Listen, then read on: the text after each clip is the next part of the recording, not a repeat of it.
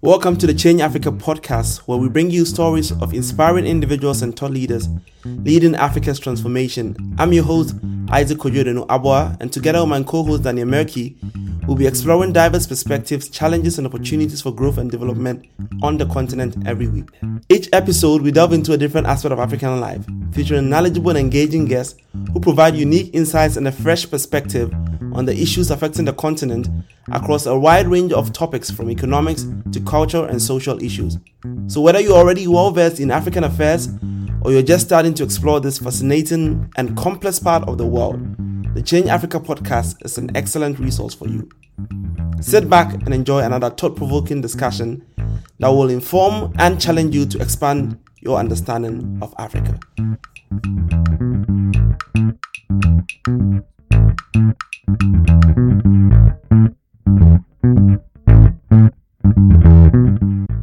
My guest today is Benny Bonsu. Benny Bonsu is an award winning industry leader and director of daily content at Olympic Channel Services as part of the International Olympic Committee, Olympics.com. She was previously the head of editorial for women's sport at Give Me Sport, where she led one of the most successful launches of the coverage of women's sport in the UK. Upon starting this role in 2019, Benny historically became UK's first female sports editor. Before that, she undertook various high profile on air endeavors, working alongside broadcasting behemoths like the BBC, Sky Sports, BT Sports, Modern Times Group, and Alibaba to cover and produce award winning content on and around FAWSL, English Premier League, the NBA, NFL, London 2012 Olympics, to name a few.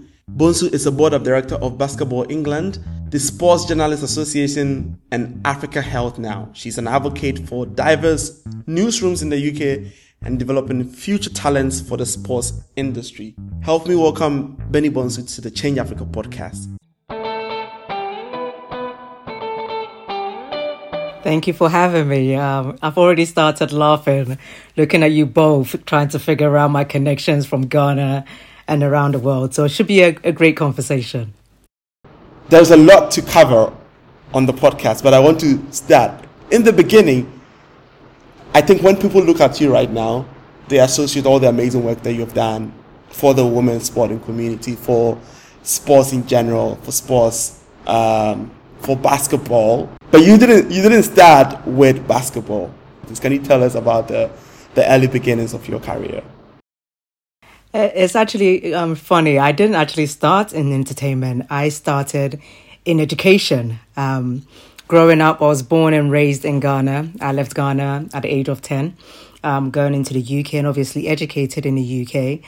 Um, but my career started in education. My dad was a lecturer at Achimota, Achimota School. Um, so I was always going to go into education because I loved it. Um, went on to become a teacher, um, qualified as a head teacher. Um, but whilst doing that, I've always done sport alongside education, and it's something that I was extremely passionate about. Um, I went on to become a broadcaster for over 23 years. And in that journey, I took a break um, because the Olympics came to London.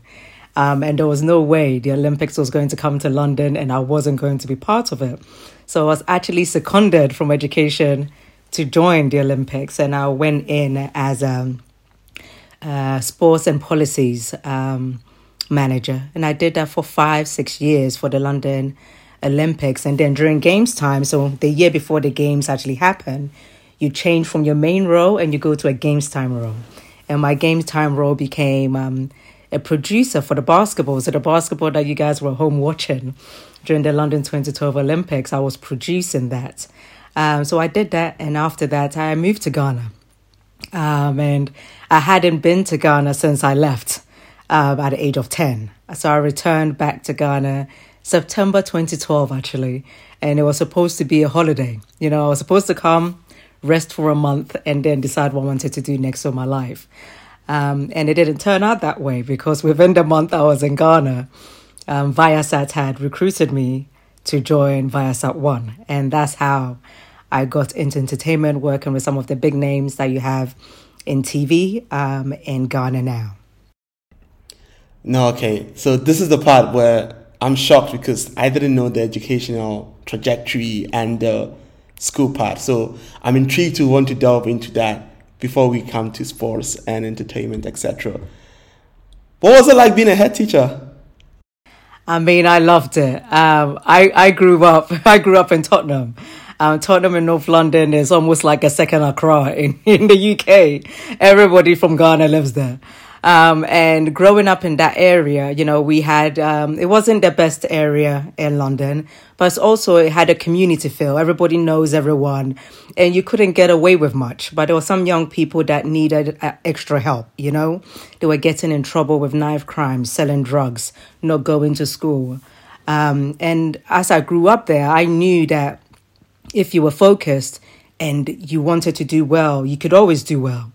Um, but some young people wasn't so easy for them. Um, my dad also being in education, I saw my dad teaching the Achimota school kids whilst I went to Legon, you know, university primary. So I saw him do it when I was growing up in Ghana, and I always wanted to become one. So when I had the opportunity, even in my teens, when I was in like um, high school and in sixth form, I was mentoring other young kids. I was a head girl in school. So teaching was always a part for me whilst also doing sports. So when I left school, um, went to university, I started working for Haringey Youth Services, and my job was to engage, you know, the worst kids in the area. How do you get the worst kids off the street and into the classroom? And I loved being a big sister to most of them, you know, mentoring them, getting them back into school. Um, and I remember my first teaching job was actually back at my high school and I was head of behavior. So all the kids that would misbehave, they'll be sent to me. Um, and you know, they, if you get sent to Miss Bonsu, it's over. you know, it's like you're going to be in real trouble. Um, so I I did that for many years, and I loved it. And I remember one of the head teachers when I was there. You know, I think it was my first year there, and he had said, you know, you have these forty kids. You know, they're not going to pass their GCSEs, so you might as well do something with them. And, you know, and the best way to get young people engaged is to tell them exactly the truth. Don't lie to them. And I remember calling all of them into one room. Majority of those kids were Ghanaian or Nigerian or Jamaican kids. And I said to them, I said, You see your name on the board? They think you're not going to make it. They don't think you're going to pass. And I have a problem with that. And your parents will have a problem that. So, how are we going to change it? And I remember for the next two years, those kids, first in school, last to leave you know, they wanted the extra help, the extra support. And I really saw the impact of that. Um, a lot of those young people went on to university. Some of them are actors. Some one one became a, a Grammy nominated producer. Um, some of these kids are in banking, and I knew it was something I wanted to be passionate about. But also as a person, being in education in anything I do, I always wanted to do it at a higher level. I didn't just want to be a teacher. Um, knowing that in the UK at that time when I was in education, there wasn't many black female head teachers either. So my next step was to, I want to get my te- head te- you know, my headship. And I remember moving on to another school and I knew there was, you know, a certain amount of teachers in the school that were on this training to become head teachers. And, you know, my head teacher was like, I don't have funding to put you on it. Um, but I was determined, so I paid for myself. Um, and I went, I did the exam, I passed, um, and I got my headship. And as soon as I got it, it was a great um, time for me. I knew at that time I've done over 13 years of teaching. I loved it. I had inspired and um, encouraged a lot of young, especially black boys and girls, to dream bigger than what society had for them to do. Um, and they were doing well. And I felt that 13 years of doing that, I've done enough. I have my head headship. Maybe when I'm retired at 60, 65, at some point in my life, I will open up my own school, but I wanted to make sure I left education having the highest qualification. So once I got it, I left and jumped straight into sports on full time basis. And but you, when you were growing up yourself, were you engaged in sports? Yes, um, as soon as I got into the UK, when I came to the UK, I spoke English, um, but I wasn't speaking English like the English kids. So the best way to learn the language, my mom enrolled me and my sister into every sports club you can think of. So we did everything. We did athletics, football, basketball, netball, name it. We were doing it. Um, and, you know, at that time, you don't know at that time what, what it was teaching you. But, you know, we learned how to speak English doing sports. We learned um, about the community that we lived in through sports. But also, we made new friends that became family for us. So sports has always been a part of me. I've been all, I've been doing it since the age of 11. I still do it now. Um, so it's not something that is, is going anywhere, going away anytime soon. I think you have the very blessed opportunity to want to have had the opportunity to do the things that you are passionate about and also skillful in. What was that segue from education to journalism like? Yeah, so for, for me during that time, again, I knew I loved sports. I don't know if I wanted to go into journalism. I loved to write. I never wanted to be in front of the camera. It's not something I, I wanted to do. I just wanted to write. So whilst I was teaching, I also had kind of as a hobby, I was writing for platforms. So basketball 24 7, um, street hoops.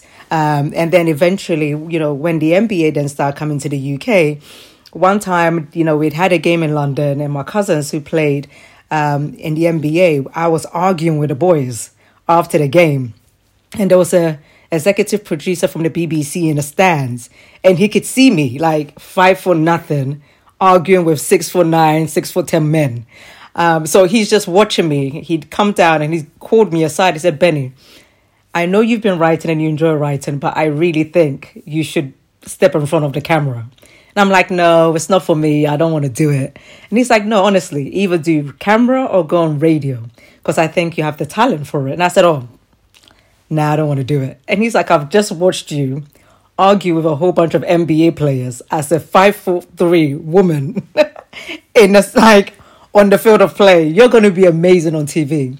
And that's how it came about. So I was in education. I always knew that sports was always going to play a big part in my life. I didn't know how it was going to manifest itself. Um, so I always did it as a, you know, as a hobby to a job that actually paid my rent, that paid, give, paid me for me to eat. Um, and also, as a woman of color at that time in the UK, it wasn't normal to see black women on TV or on radio at that time as well. So to do it, you were not going to get paid a lot of money to do it on a full time basis.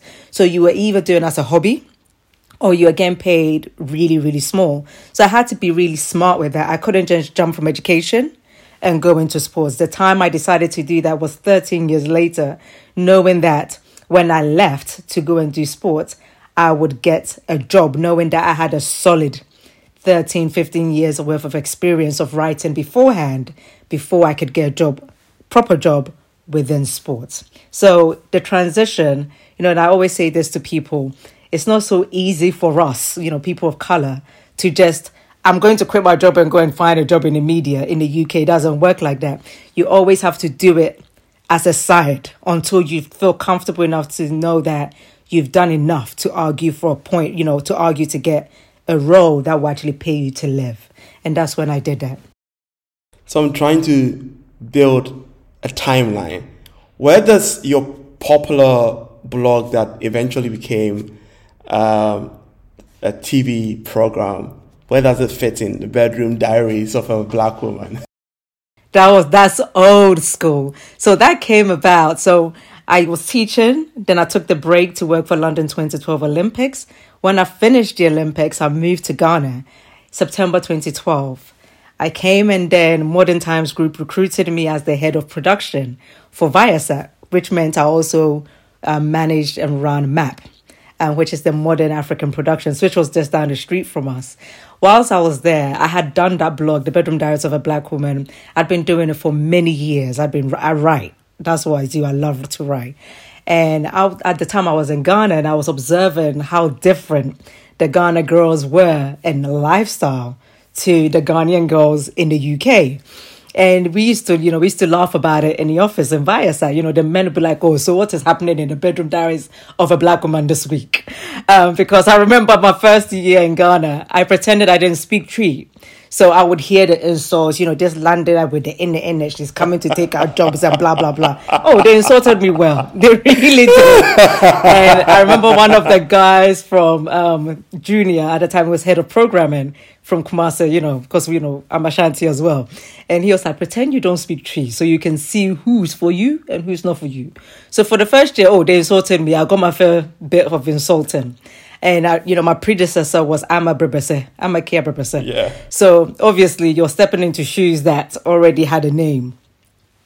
Um, and in my second year, when they realized that, oh, this Benny Bonsu, she does speak Twi and she understands Ga she's just played all of us so she's about to make our lives a nightmare so in the second year you know when we started when they realized who i was and my experience um, they were like actually we don't want to joke about bedroom diaries anymore let's make it a reality because it could be funny for us in ghana. And that's when i started working with step and sadiq um, who used to run, I forget the name of their production company, but I'm, I'm sure you know who they are. Um, they run, yeah. a, they do produce a lot of the TV shows that you have in Ghana because at that time they were producing a lot for us on Viasat as well. So they were like, let's make it a reality. So it was between the 2013 to 2014 15 before I left Ghana that it became a reality in Ghana. And that was pretty fun to work on because Ghana girls and UK Ghana girls, two different. human beings. They're not the same, but it was great to see how, you know, through the Bedroom Diaries, it was exploring the issues women of color, African women, experience on a day to day from finding love, from, you know, working, being a professional woman, to not wanting to work, to marriage, sex, all of it. It just explored all the topics that women um, struggled from on a day to day basis. It was, it was fun at the time, real fun. One interesting fact I found about the London Olympics was the first Olympiad where almost each participating country had one female athlete competing. And I think that segues very perfectly into your career where you've been leading and platforming the stories of women in sports. Um, what was that pivotal, you know, moment of working on one of the most successful Olympics that we've had like for you? I'll, tell you the truth. Um, it was when I got the call to go and work for London 2012 was one of the best feelings in the world. It's the Olympics.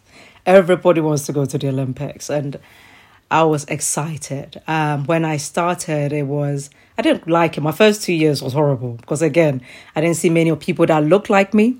Um, I didn't see people that were Africans. There wasn't many black people. So my first two years was a bit kind of like, man, this is London. We got the games on diversity, and I don't see it. And then as times go on, you start to realize like this is the first games in London that for every sports that's happening, there is a woman competing in every sport, right? But also London is one of the biggest cities in the world. It's going to be one of the biggest games in the world.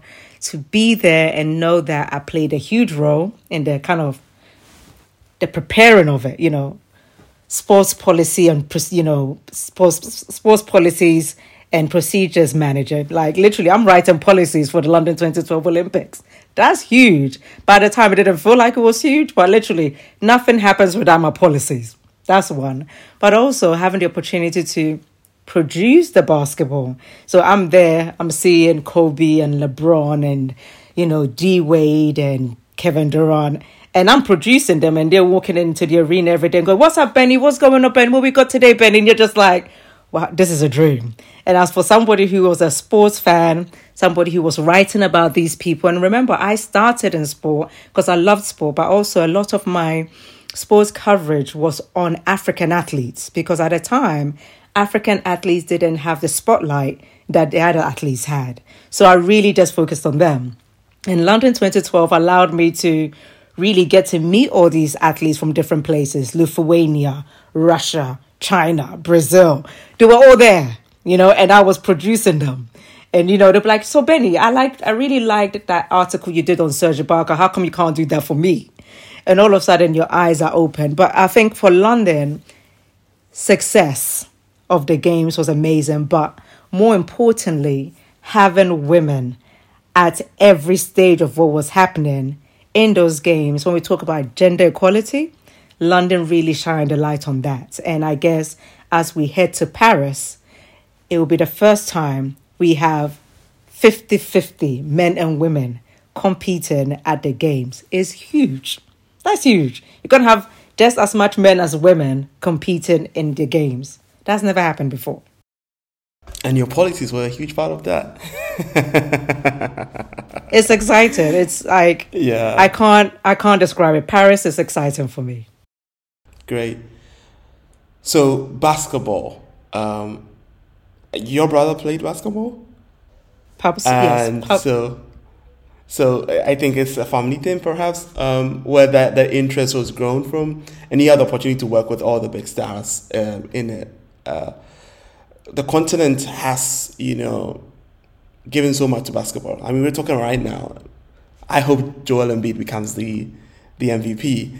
I think he deserves the MVP. I think the jo- the Joker thankfully has messed up on a few games these past weeks, and so hopefully he becomes the MVP. Um, the continent has given so much to basketball, but unfortunately, it seems that the development of the sports on the continent has slowed down. You have worked um, in reinstating the the confidence of the game in Africa and helping train um, indigenous talent here. You know, the NBA Africa, Basketball Africa League. Can you talk to us about how important it is that we develop the sports here and also for women? Because the truth is that when it comes to sport, the Africans, people of black descent, we have a certain advantage, always had and when it comes to basketball in particular, black people have always reigned in that sport. So why not Africa? I mean, I have a huge passion. And It is a focus for me for the future. It always has been. I remember Amadou Gallo-Fall flying to Ghana in 2012 when I moved to Ghana. And he came and he, he sat outside Viasat with me and he said, I'm going to do this NBA Africa and I'm going to need you to help me to do this because we need to. We need to develop the game on the continent. Even before he had flown to Ghana to ask me to help, he was going every summer with Luol Deng, um, flying around Africa, different parts, and doing camps just to give young people the access to play. Now, Amadou, I've always bought into Amadou's vision for the game because he knows what it gave him. But also, I've grown up with people around me in Tottenham and in London that I know that basketball is not just a sport, it's a culture. But the culture also comes with a whole community, right? And um, for us, yes, M- NBA Africa has done some amazing things on the continent over the last 20, 25 years. The BAL is now in Africa. And then, you know, you hear people talk and they say, you know, well, basketball is not as big as football, so we're not and that that's such a myth to me because basketball is so huge for the younger generation. It's huge. Culturally, it's huge. Ghana, people like to think football is no. You ask the young people what they're watching, guaranteed they're watching basketball. They want to play basketball because it's fashionable to play basketball. It has the culture, but also it's a whole community. And it's not just a community in Ghana, it's a global community. And for us, you know, the BAL is there. Nobody's talking about the development of women basketballs in Africa. There are some people that are doing great work in Ghana and in different parts of Africa to really try and develop the talent that we have. But how do we build sustainable development of the sports in Ghana? I worked with a Ghana basketball, um, you know, association previously, previous president, and it was hard, even Ghana, to get off the ground, to get the men to listen to me telling them was even a problem because today ah, you are coming to tell us what to do. Meanwhile, I'm the one that's had the experience. I was a coach. I've been doing this my whole career.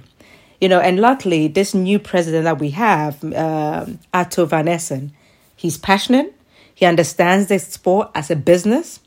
And if we get it right, it generates economic, it, it contributes economically to the country.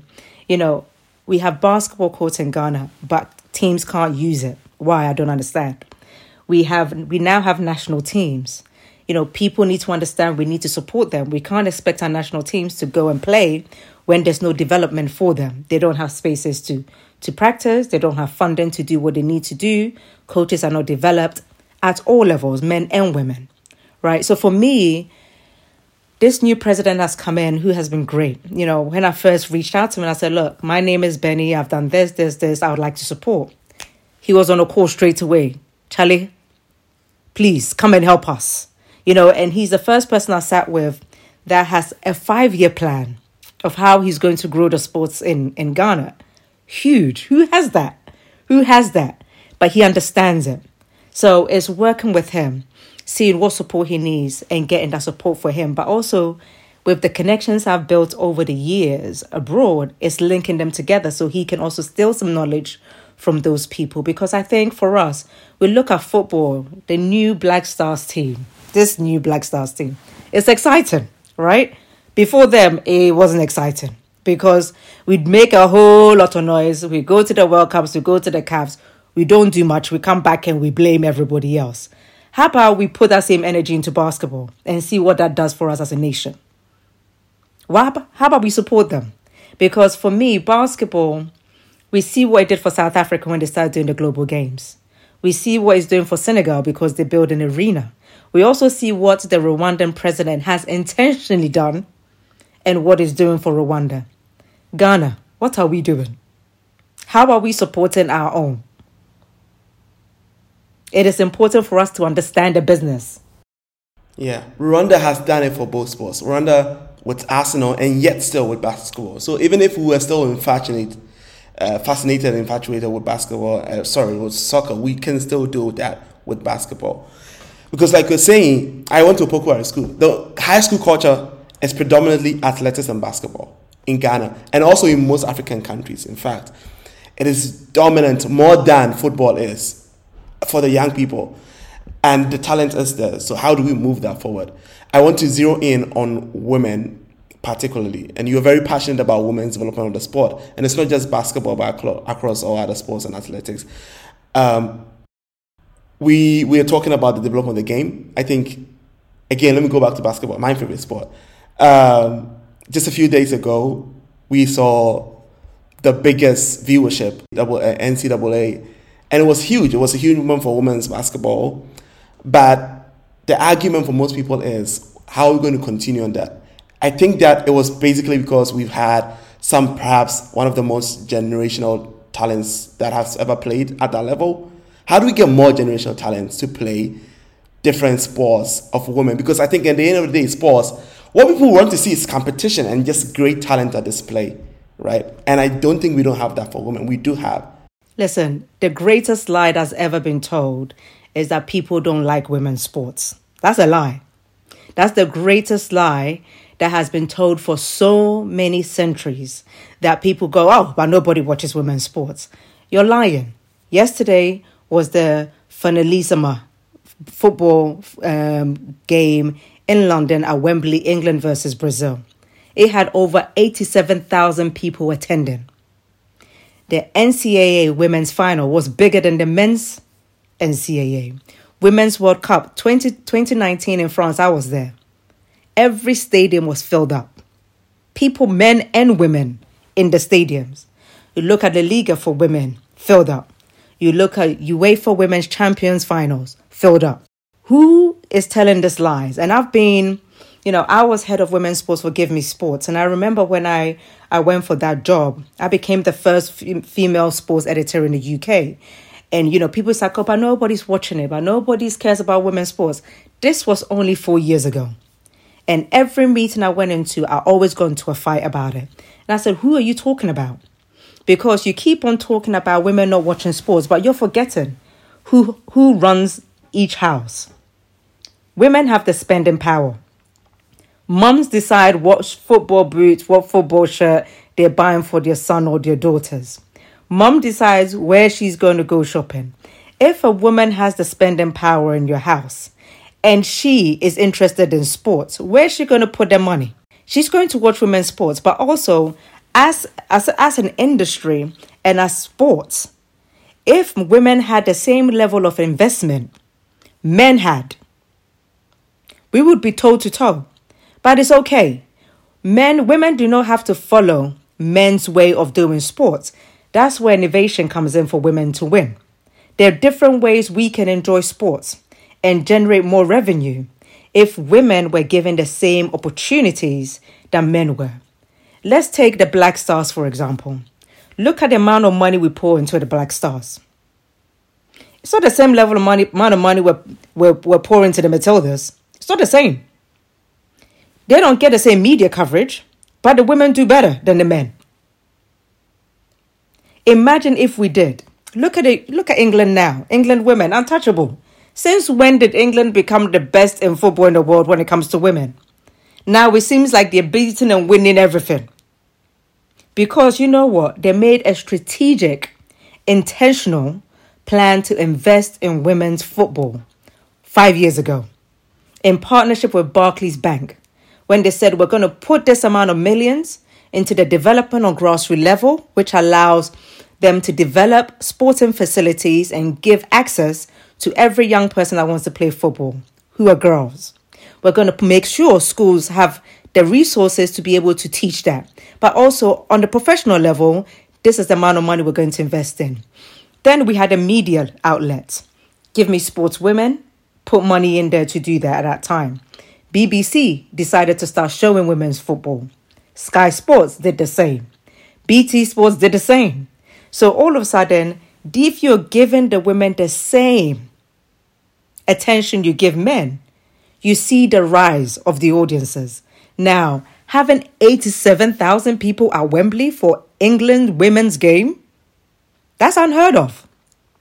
But with this new generation, it's not about generational talent because we've always had talent. We've just haven't shined a light on them before. It's only now we have a different innovation that allows us for us to see what is happening. So if you don't put it on TV, you're going to find it on Twitter. If you don't find it on Twitter, you're going to find it on Instagram, you're going to find it on Twitter, you're going to find it on Facebook. But also, the athletes are giving you access into the world of women's sport. Whether it's basketball, whether it's football, whether it's cricket, they're going to give you access. And as we always say, as brands, if you're prepared to invest in women's football, you have a customer for life. Whilst men, I can't speak for you people, but I know for women, if you do make that commitment, they're also loyal to your brand. And that's what's happening with women's sport. I think the biggest lie that they have told in the past and they now try to tell now is that people don't love women's sports is a lie. Absolutely. And from a business perspective, it doesn't even make sense. Because one would definitely have to look at this in terms of return on investment in percentages rather than in absolute returns because of the historic investments into female versus male sports. And I've always wondered why no African country has identified investing and focusing on female sports as a strategic opportunity.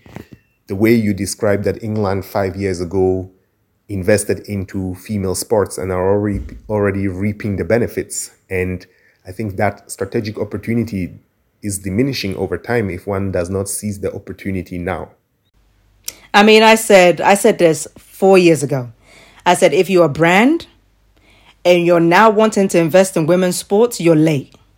Cuz you should have been investing almost 10 years ago. So the likes of Nike that invested in it, Barclays, they're winning. You look at the women's kit for the World Cup coming up in New Zealand, better than the men, sold out. Right? Because they understand that if we invest, their returns are bigger. But you cannot not invest and then sit back and go, oh, yeah, but women's sports make no money. But you haven't invested. You haven't look at look at the team USA, the women. Team USA women have won every World Cup, every Olympics for as long as I can think. And you're telling me you were paying the men who have never won anything more than the women? Am I missing something? You know, we talk about equality, but the world isn't equal. You can't invest millions and millions in men's football and give the women peanuts and then go, yeah, but nobody's watching. Did you give them the same amount of money you gave the men? And that's the conversation we've got to have. And I guess for Rwanda, for example, I love the vision Paul Kagame has for sports and the way they've used it. Sponsoring Arsenal. Let's say they gave Arsenal 2 million. You have Arsenal visit Rwanda on your t shirt. Tourism gone up. That's the first thing. Second thing, Paul Kagame understands that, you know what, we don't have the facilities. But if we build the facilities, they will come. He, you know, he did. He called Senegal. He found out Senegal did it. Within six months, Kigali had an arena. Kigali has an arena. Now they could hold the FIFA Congress in Kigali. They could do the UN conference in Kigali. They can do BAL finals in Kigali. Meanwhile, Kigali doesn't have like millions and millions of hotels like Ghana has. But they're doing it. So intentionally, if we sit back as Ghanaians, for example, or even as Africans, and say, actually, you know what, we love football in Ghana, for example, and I'm speak of Ghana because I'm Ghanaian. We love football. Maybe let's invest in basketball and see what happens. But building a basketball arena doesn't mean that arena does only just basketball, because you can transfer transform that arena into a, a table tennis arena, a badminton arena, a track and field arena if and when needed.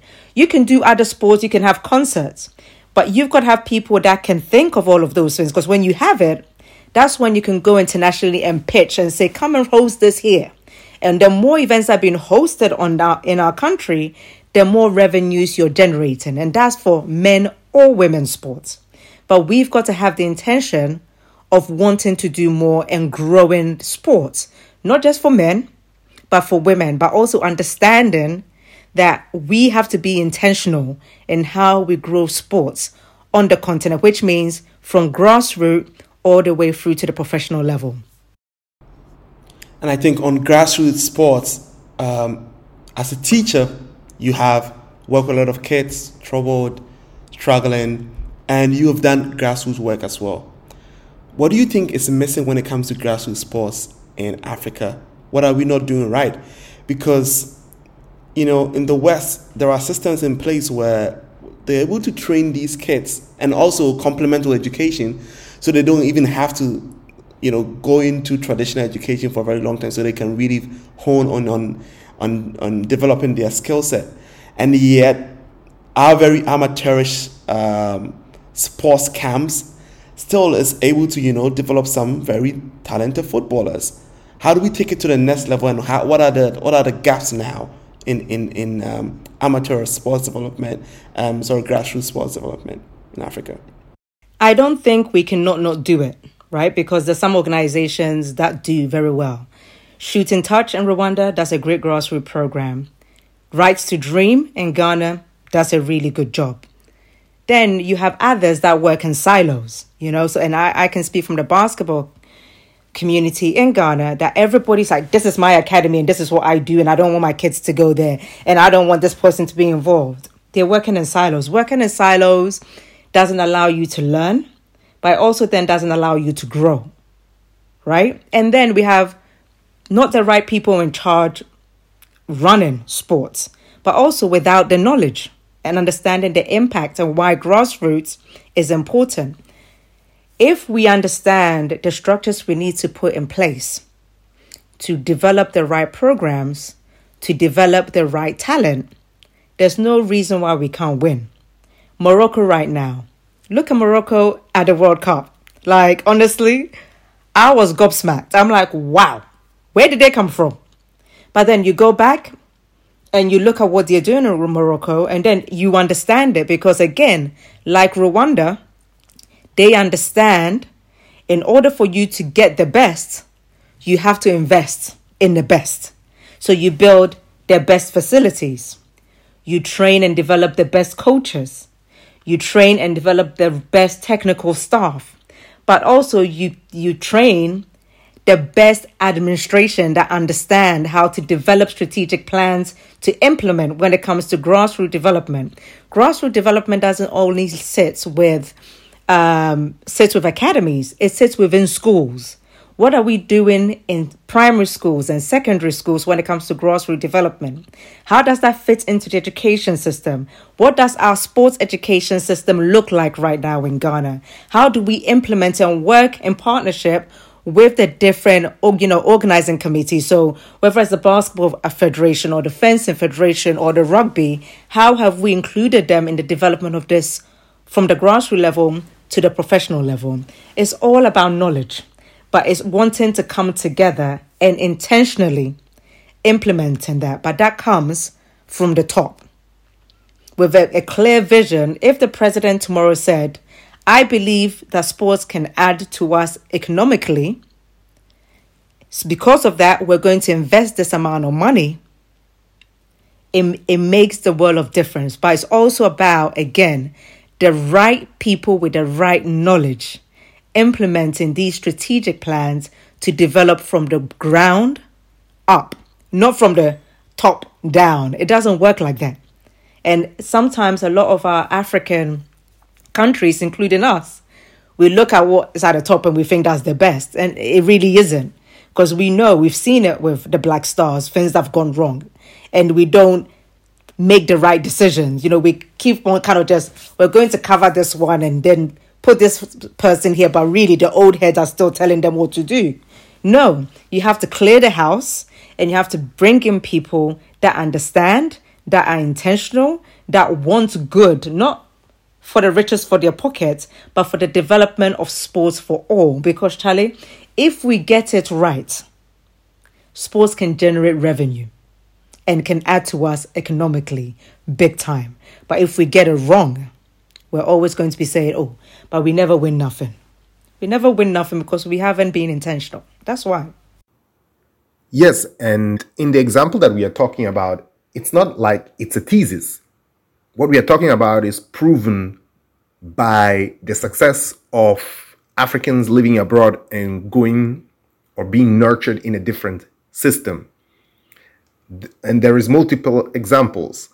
I was fascinated to realize that, for instance, also the success stories, let's say, for instance, in MMA, that basically all of them had to go abroad, some at earlier stages, some still made it despite maybe going out at later stages in their life, but all needed to move out of Africa to be able to realize their potential. And I'm not saying to realize their potential because of the commercialization or the infrastructure that exists there in terms of the sport at the highest level, but even just to start to train at at a level that enables them to realize their talent. And then there's other examples. You look at Jamaica, that is a small country and that has had extreme success in athletics and especially sprints.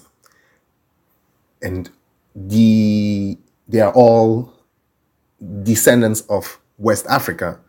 So the case of a comparative advantage is approved. So it's mind boggling that we do not take advantage of this. And then that's on the sport side, the genetic side, but then you also look at the side of the expertise in building the infrastructures required to nurture this, those talents from an early stage. And there it's the same. We are now speaking to someone like you who has the expertise. But the question is, how do we bring in these people? How do we bring in people from the diaspora and give them the platform to build the systems we require and then nurture our talents homegrown? And then, I mean, then we also have a different level of return on those talents because once you build the systems and people are grateful towards the nurturing they got, you can have a different level of expectation in terms of what they give back to the society they came from. I mean, I always my my aim in everything I've done in my journey in sports, like my uncle Bishop Osei thank you know, thank God for him he's the reason why I went to London because he he also studied abroad but returned back to Ghana. And one thing he's always said is that I'm not sending you abroad to go and stay there. I'm sending you there to go and learn so you can return to make make Ghana better. And for me, everything I do, if you ask anybody, even now where I work at the Olympics, they say if you ask anybody, what is Benny's aims or objectives? They'll say Benny is only going to be here for the next five to ten years and she's going to return to Ghana to run sports. She's going to become sports minister of sports. And that's what it is. I'm not here because I love being in Europe. No. I'm here because I know we lack that knowledge that we need to implement this to create a change. I'm here to learn that knowledge, but I'm also the first person to share that knowledge with anybody that wants to learn. You know, there's amazing there's amazing professor at the University of Legon by the name of Dr. Bello. This guy is my guy. You know, I, I met him a couple of years back and he's passionate about sports. He gets it. And we will sit there on phones and exchanging knowledge because we want better. We know Ghana can do better. We know we can implement better. But that takes, again, we as a country have to be intentional in how we're going to do it. We want to be do well on a world stage. We want to do well at we want to do well at a World Cup. We want to go to the Olympics and shine. We want to do this. We want to do that. But that starts with us. You know, and there's a great speech by um, Paul Kagame that he gave last week. He said, We all sit here on expert panels and we keep on asking the same questions and answering the same answers, but nobody's implementing. All we're doing is talking, just talking. And that's where we're at. We're just talking but we need to implement. You know, if I came to Ghana tomorrow and I said, "Show me, show me where your development academy is for the national team for the under 12s, under 13s, under 16s," I will Where's our where is our national academy? Meaning, I've never seen it. But we should be developing these kids from the age of 10, 11. We should go to these academies and look at the, that 10 year old that we've scouted from another team that's coming to the National Academy because we know this is the next Kudus or Partey or Asamoah or Stephen Appiah, the next. We should have that. We should have a national program that identifies those talent from a very young age. Charlie, we don't have it. And we need to be intentional with all the success we have with tourism and the world knowing who we are. We need to follow it up with being intentional when it comes to sport. And when I mean sport, not just football, not just basketball, we excelling in rugby, we're doing well in cricket. Netball is a growing sport, volleyball, athletics. Let's give these athletes the support they need to make us proud. What we can't keep on doing is taking the kids that international, they go and compete for us somewhere, and then we want to claim them because they have a Ghanaian name. Meanwhile, we haven't supported them. How are you claiming them when you haven't supported them? We have now spoken a lot about the economic benefits that sports can bring to us as a nation. But there are a lot of other indirect benefits. You mentioned, for instance, how sports helped you in terms of integration when you came to Tottenham and beyond integration, I think there is a general added advantage in terms of character building. And I mean, you are forced to develop skills that are ver- that are necessary for teamwork and discipline and many other things that are essential for us in terms of nation building. And on a personal level, when I think back, I was born in Turkey, lived in Guinea-Bissau, and then when I was seven years old, we moved to Switzerland. And from day one, I started playing football that I had never played before, and I made a lot of friends that I have till date. And it was kind of an automated integration that one does not think about. It kind of pushes you towards that. And that is kind of the benefit we could also reap from having sports on a broader level. Because, of course, not everyone can become a professional. And then, aside of the integration part and the character building, there is further benefits, be it health aspects. And when you come back to Ghana, I think our children have such a great natural talent for movement that you can see the difference by eyesight. So we should definitely take advantage of this for a myriad of reasons. But Ghana is like Senegal, or at least it should be like Senegal. Like, have you guys ever visited Senegal? or been to Dakar?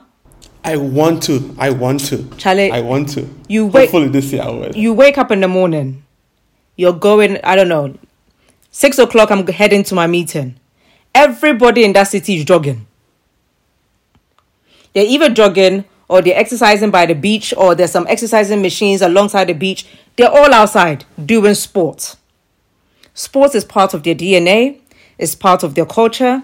They understand it, it is what they do. Rwanda, not a sporting nation, but their president is being intentional. So they're going to have their World Cycling Championships. They're, they're having the Ironman Championship. They have the BAL there. FIFA is now building these academies. Ghana, what are we doing? Ghana, what are we doing? I have a vision. Benny, when you become the sports minister, you bring the Olympics to Ghana.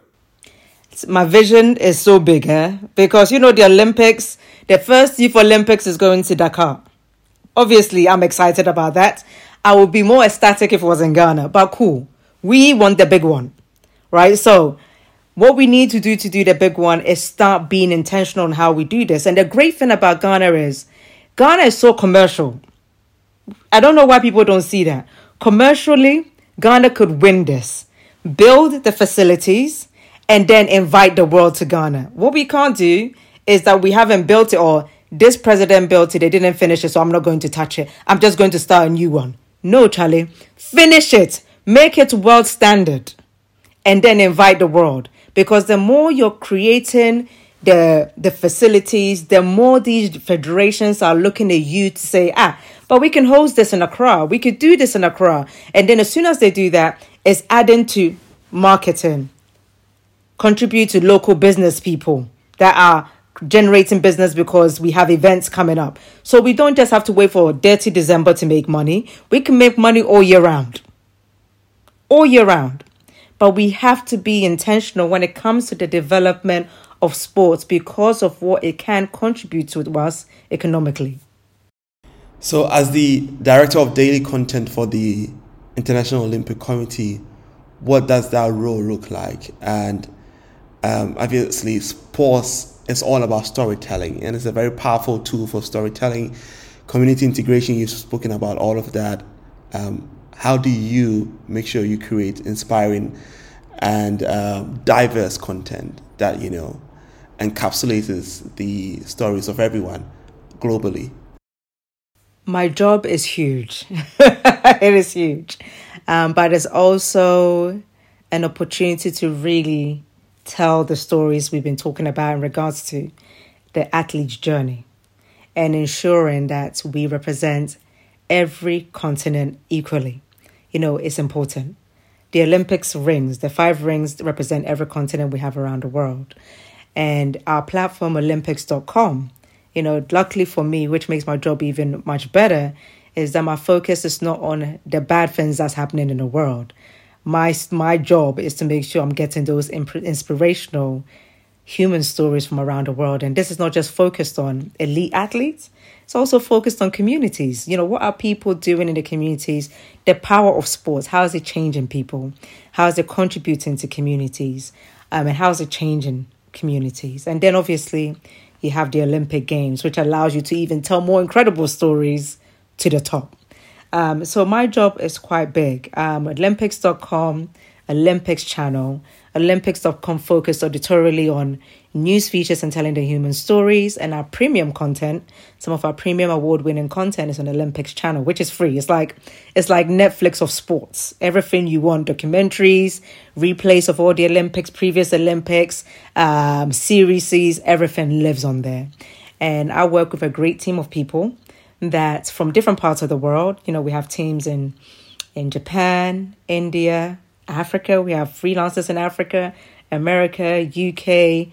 We do over 10 different languages on the platform, ensuring that we're covering the world um, when it comes to sports. So it is a big role, it is an enjoyable role, but it's also a huge responsibility into making sure that you're representing the athlete's voice, but also the communities around the world.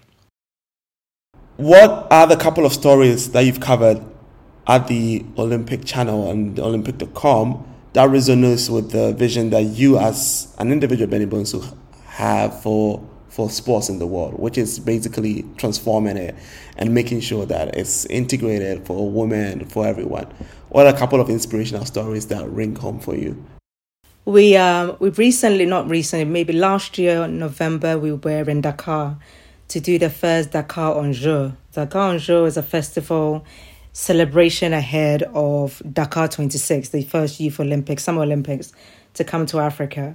Um, this is a huge one for me personally because it's Africa.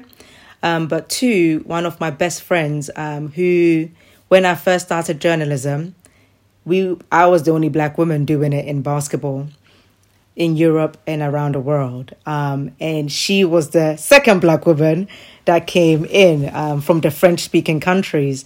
And to, together we covered sports over the years. But she's now also relocated back to Senegal with the same vision that I have for Ghana to really change sports, working with AFD. Um, and we were in Senegal and, you know, we looked at each other and we, we started laughing. One, because we can't believe the Olympics is coming to Africa. First thing. Second thing, that we're both here working on it to ensure we create change. Um, but thirdly, watching her, who comes from a Muslim country, um, engaging with women of all different cultures, engaging in sports, and building this journey ahead of 2026 for Senegal is one of the most inspirational stories that we are covering at the moment which is a story that didn't we didn't just cover last year.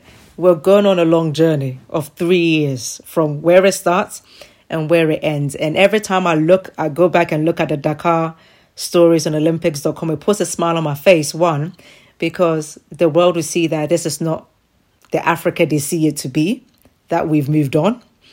Um, but two, the possibilities that we have as a continent it really inspires me on a day to day basis. Another story that I do love um, that I can't get enough of is LeBron.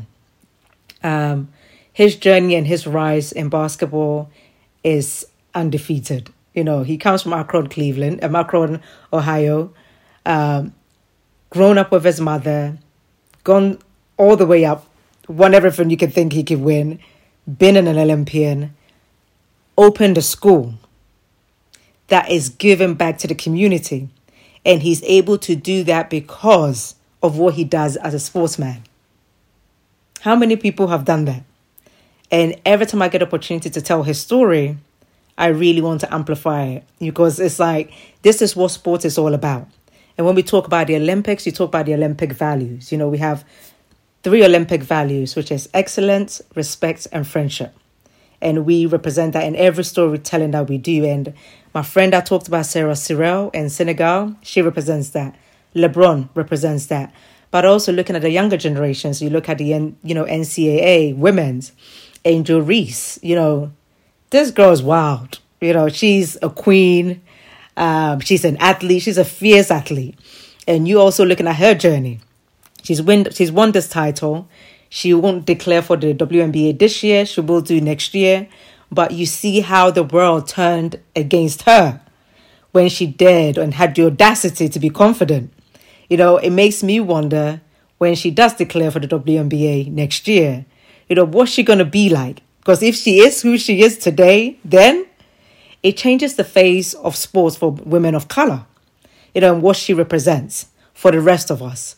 And that really, um, daily, it gives me hope. And that's some of the stories that for me as a director of content at the um, Olympics.com of an International Olympic Committee, it keeps me, makes me wake up every morning to want to go to work because you know you're changing the lives by telling these real stories. This is not um, headline chasing kind of clickbait things, but this is real life. This is the real life journey of these incredible athletes that are really changing the lives of people.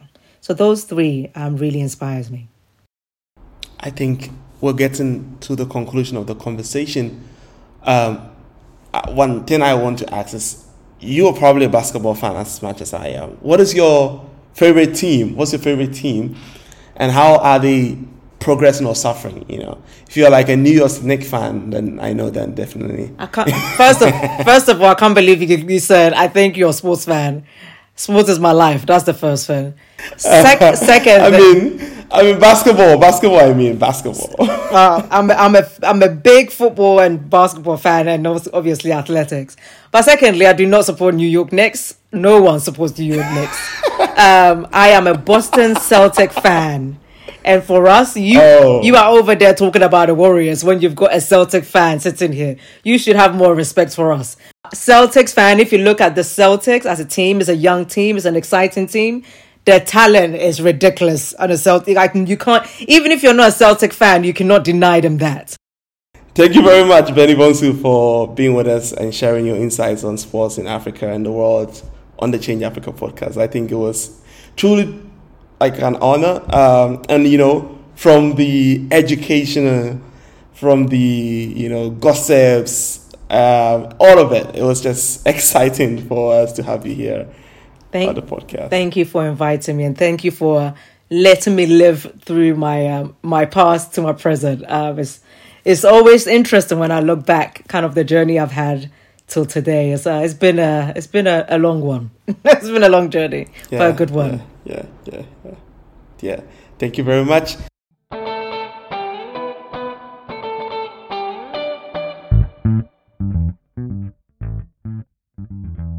The Change Africa podcast is produced by Isaac Abua and Daniel Murky. It is executive produced by Tim Yaustratus. The theme music and digital production is by Daniel Quay and graphic design by Andrew Ayi. This podcast is a production of Nexa Media.